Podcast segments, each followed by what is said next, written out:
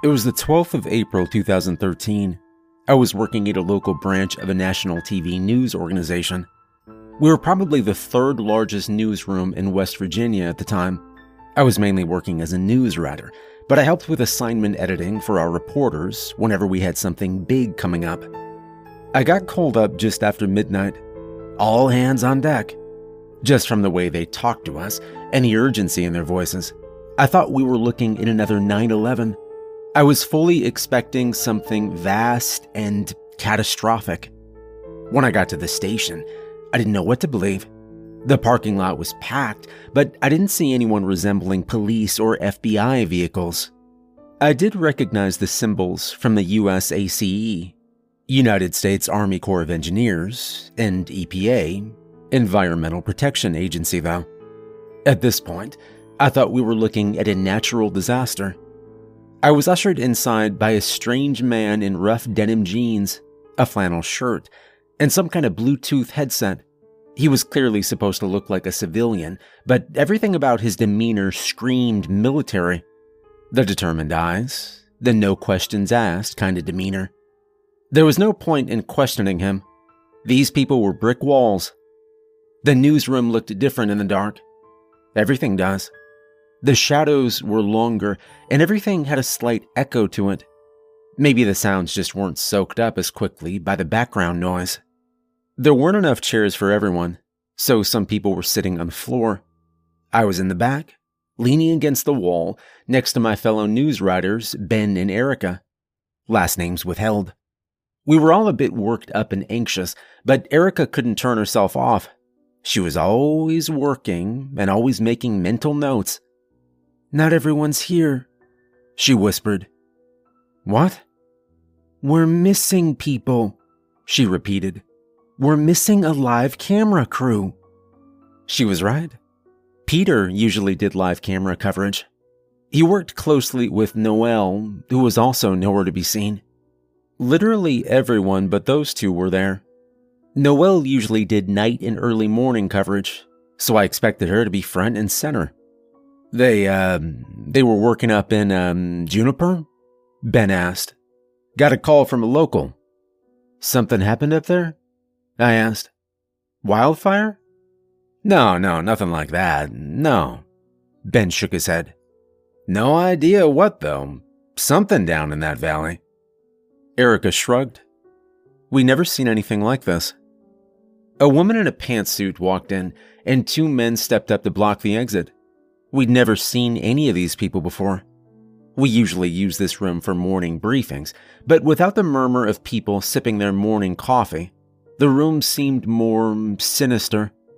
The pantsuit woman held several folders and kept talking to someone over her earpiece. Out of all the people in the room, she seemed to be the one with the most answers. As to demand our attention, she slammed the folders down on the front desk. Hard. The room fell silent. There is a situation developing in Greenbrier Valley, the woman said. There has been a small earthquake. There are no casualties.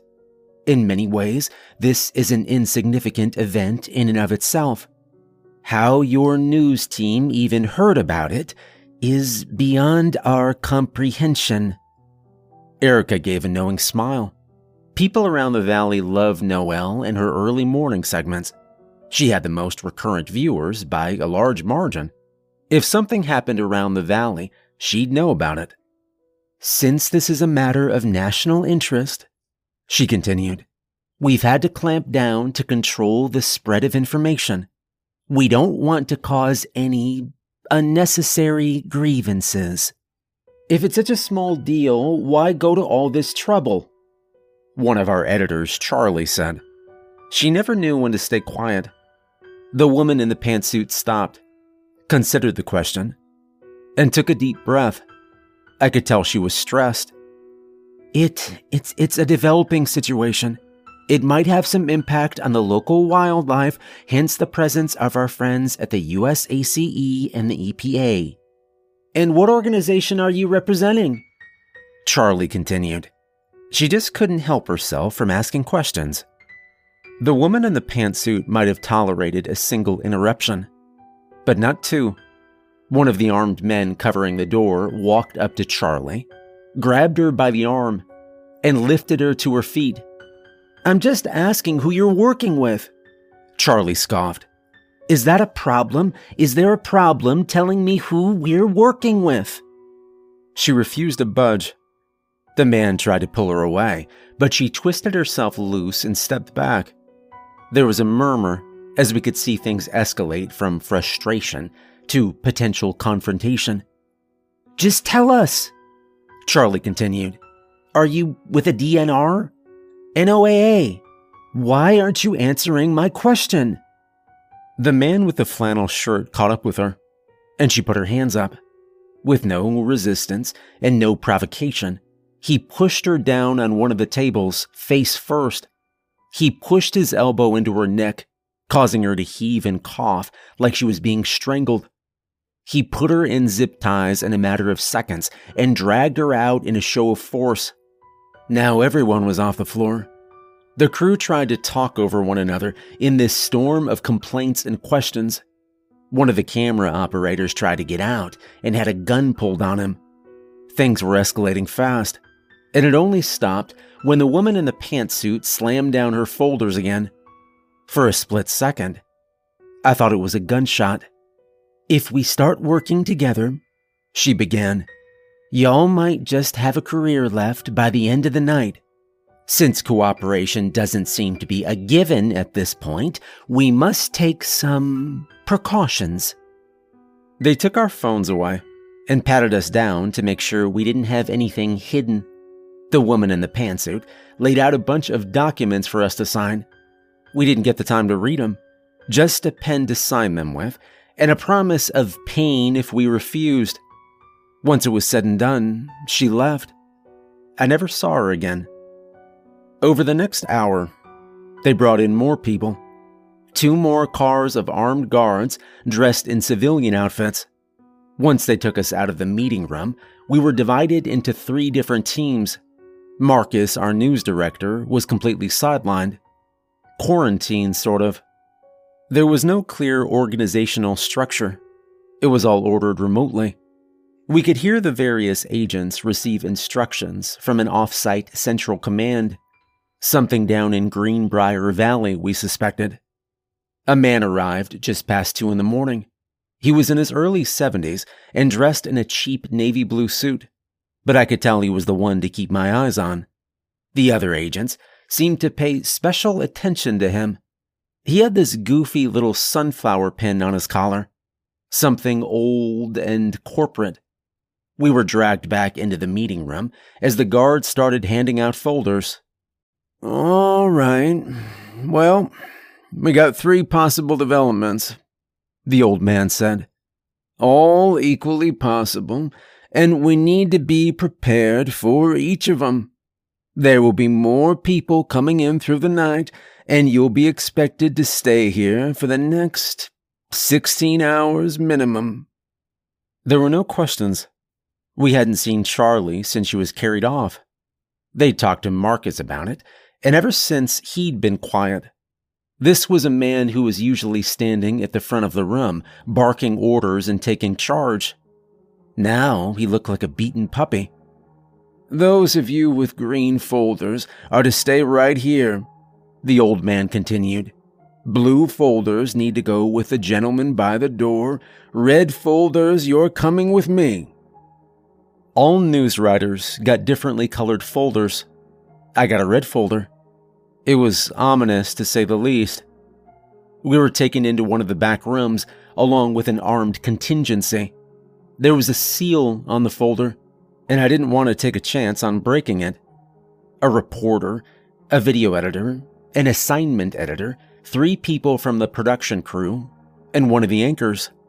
I can't tell you the name, but you'd recognize him if you lived in West Virginia in the 2010s. We all sat down around a small table. The old man followed us there, reminding us about the NDA we'd been forced to sign. Once we were all behind closed doors, he had the guards waiting for him outside. For a moment, it was just the old man and us.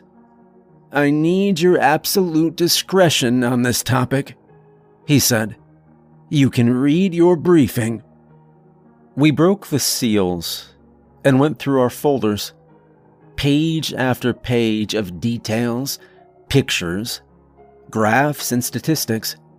Mine was about diamondback rattlesnakes, how there was an aggressive and invasive brood, and how people were supposed to stay far away from the lakes near Greenbrier Valley because of them. Something about an urgent call for people to stay out of various underground caves and to not be alarmed by the presence of wildlife specialists in the area. It all seemed hastily prepared. One of the editors raised his hand, and the old man allowed him to speak. Um, yeah, this doesn't make any sense, said the editor. You, uh, you know there's no diamondbacks like that around here, right? Doesn't matter. You're gonna have to report it, the old man replied.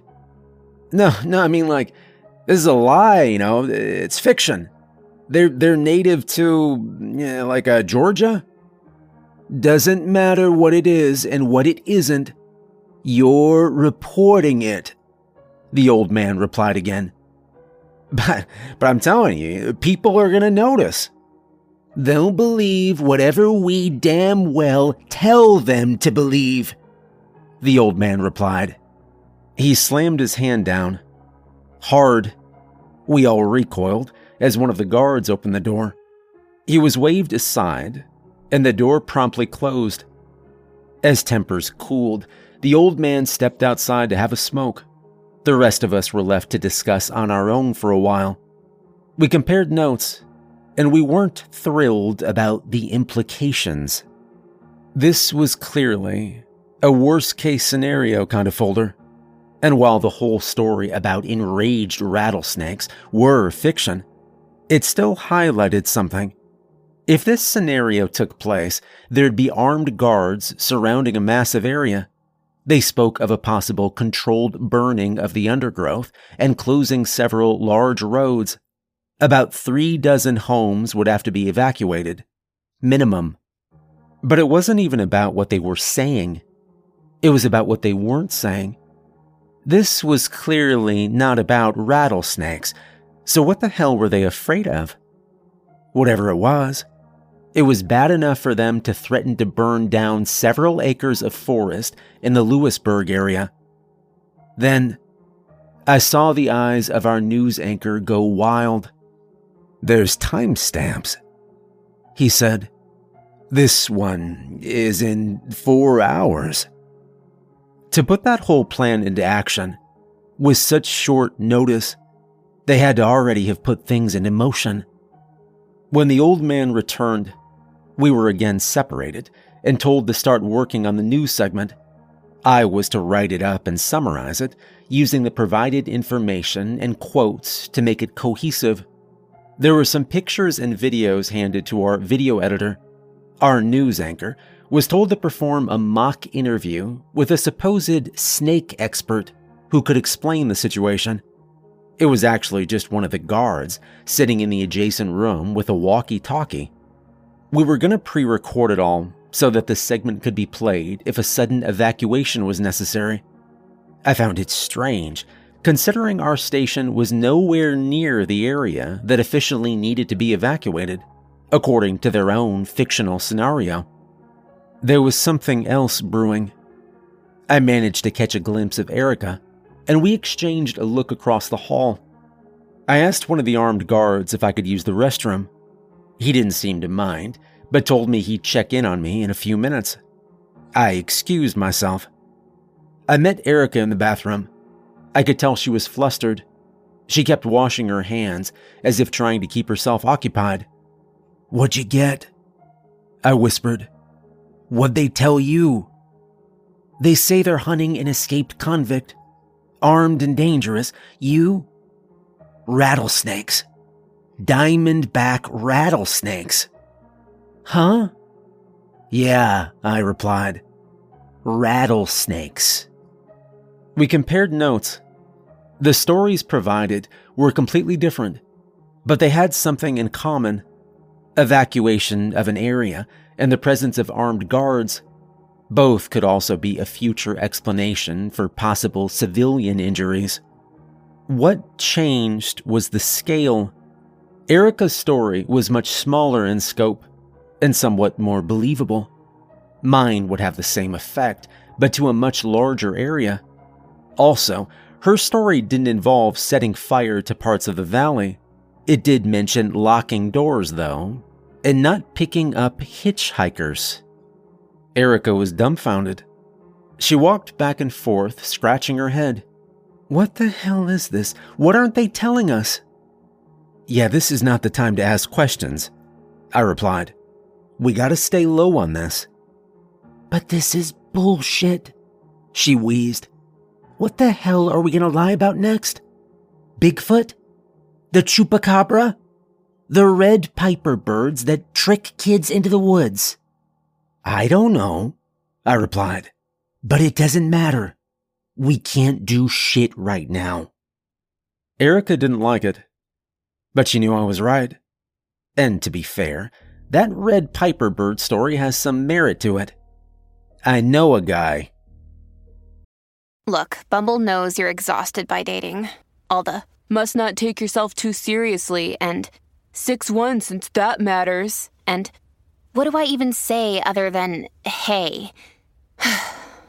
well, that's why they're introducing an all new Bumble with exciting features to make compatibility easier, starting the chat better, and dating safer. They've changed, so you don't have to.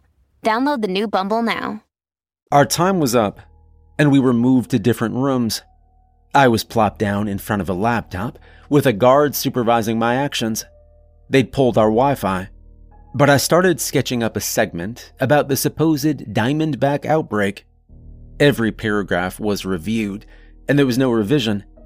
Everything was immediately sent to the studio or sent back with a list of notes. There were protests from the crew, but they were quickly silenced.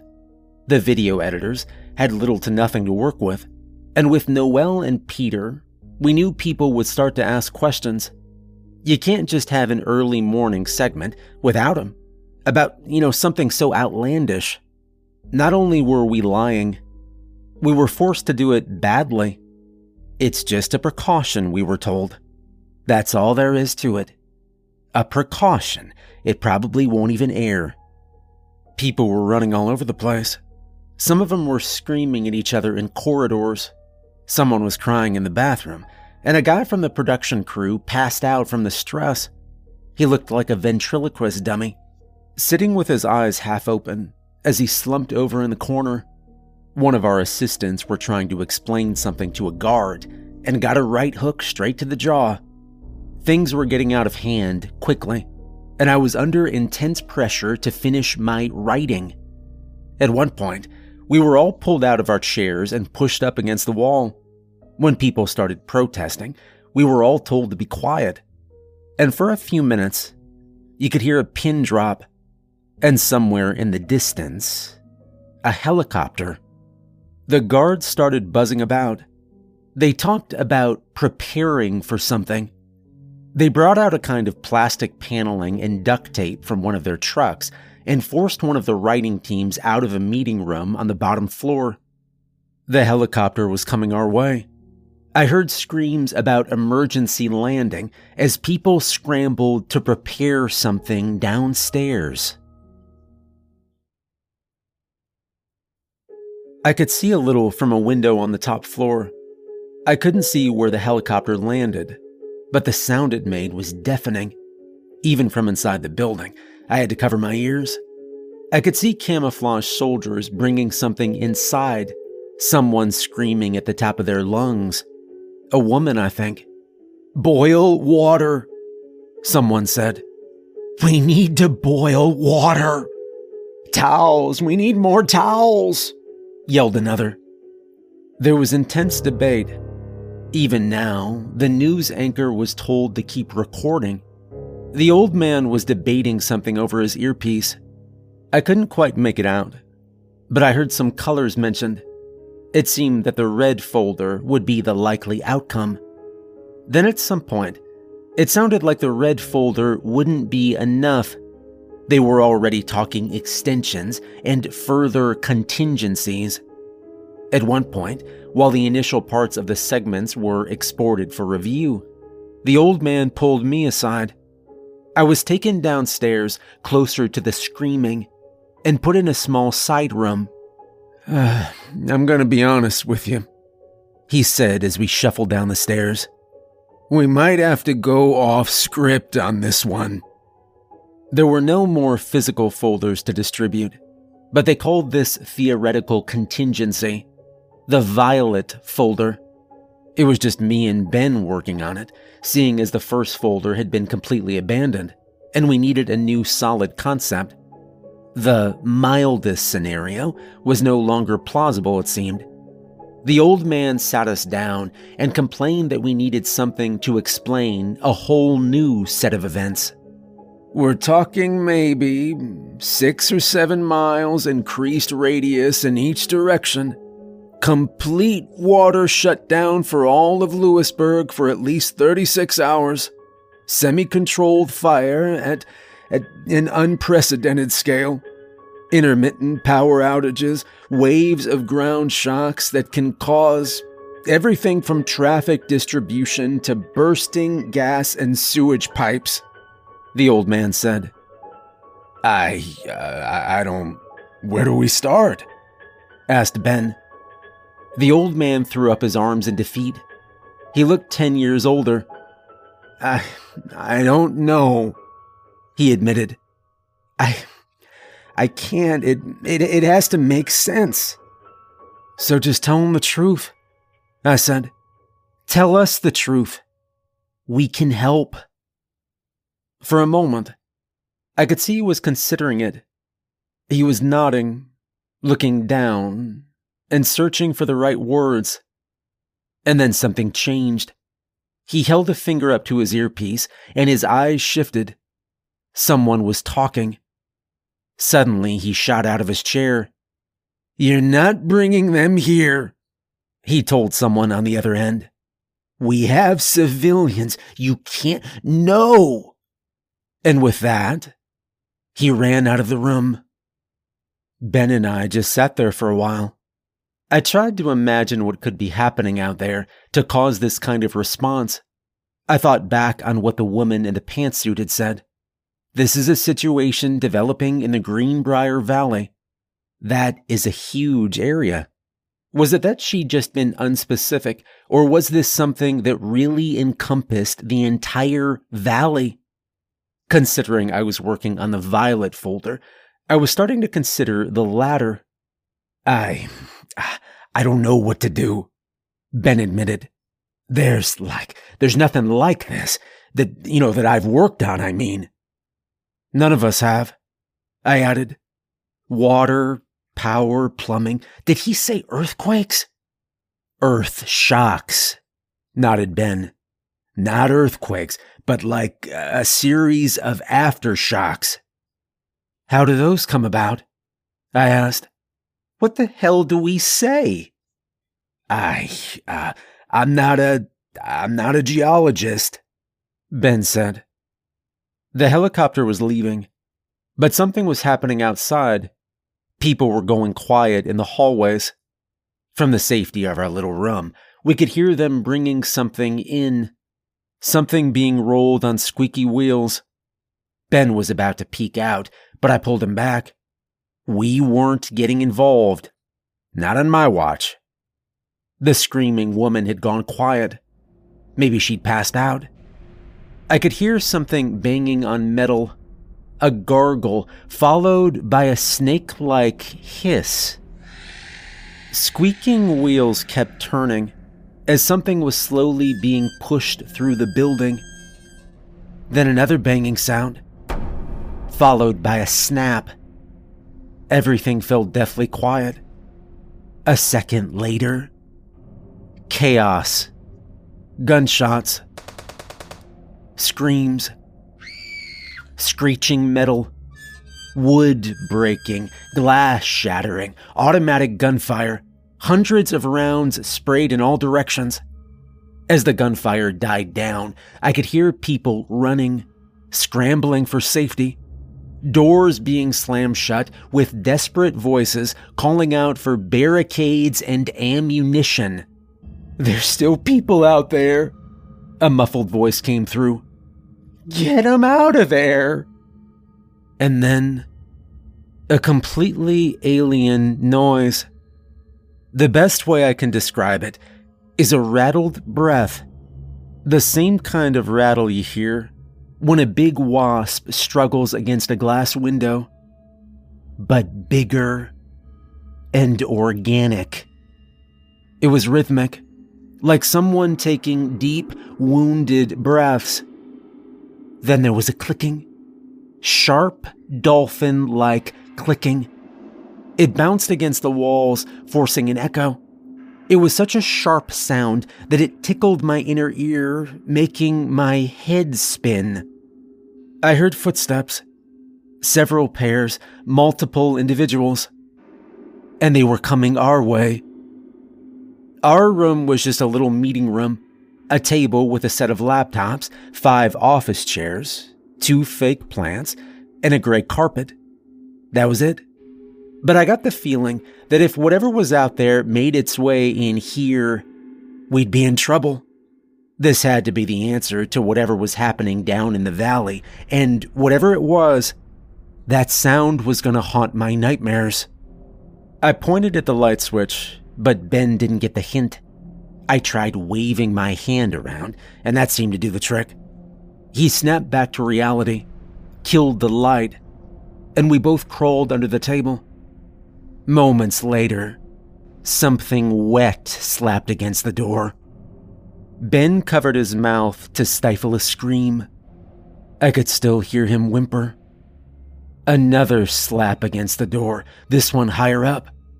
I could hear another set of footprints further off, counting at least three individuals in total. And then creaking metal. The handle was turning. Ben couldn't shut up. He was on the cusp of hyperventilation, and it seemed to just be a matter of time. You gotta stop, Ben. I whispered. You gotta stop, okay? Just stop. I, I, I can't. I can't. No, no. I.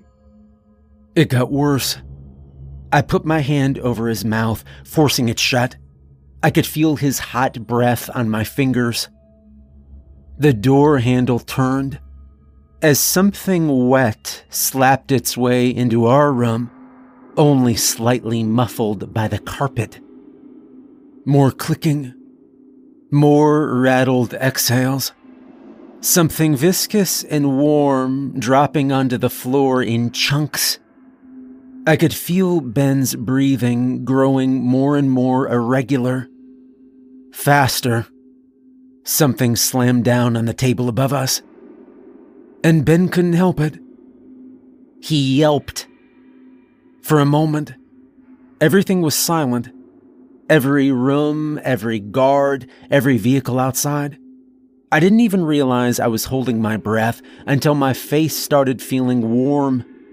And then, one of the office chairs was flung across the room hissing, angry, animalistic hissing. And suddenly Ben shuddered. It's standing on my foot. It's, it's standing on my foot. Ben said as he grabbed a hold of me. And in the next breath, he was pulled out from under the table. He wasn't even screaming anymore, just wailing like a frightened child, struggling to understand his lungs I heard something heavy come down on him. Over and over. Like a primate trying to crush a watermelon. Temporary lapses in his breathing as his ribs were crushed. Something snapping as his arm was twisted out of its socket. Drops of something warm spattering, hitting me across the face and the right side of my arm. I could have stayed. I could have hoped that they'd move on and yet, something in the back of my mind was telling me to run. So I did. Even in the dark, I knew this place by heart. I scrambled out from under the table, burst through the door, and headed straight for the exit. A dozen voices screamed at me from a dozen directions. Go, come on. This way. Don't look back.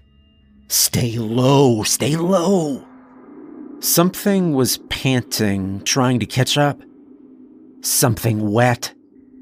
I could feel it brush against the back of my head, pulling away a handful of strands of hair.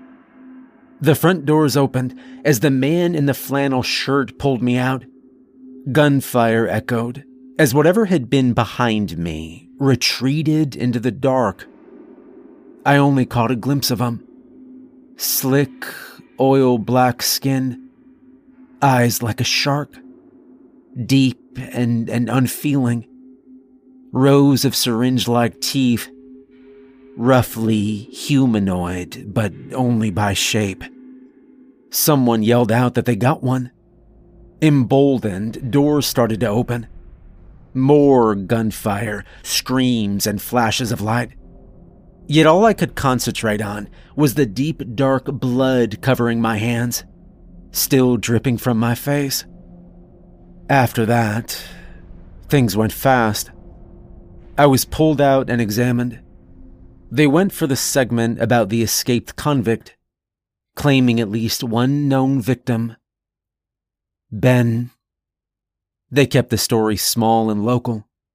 If you lived in the area back in 2013, it is possible you might have caught it on the morning and afternoon news on April 12th, a short mention of it on the 13th. We were under strict control, and they weren't kidding around when it came to threats. They made it very clear that a single word about this would not only jeopardize our career, but our very lives. It's been 10 years. I've changed a few locations, a few names, and a few details. But the gist of it's right there. Maybe they're still checking in on us from time to time to see if we're behaving. I don't think they are. I'm making this as a sort of witness to what really happened that day. There was no escaped convict, no knife attacks, but people did die that day. And I still haven't got the faintest clue as to why. But I won't forget. I can't. And you'll never find me anywhere near West Virginia again.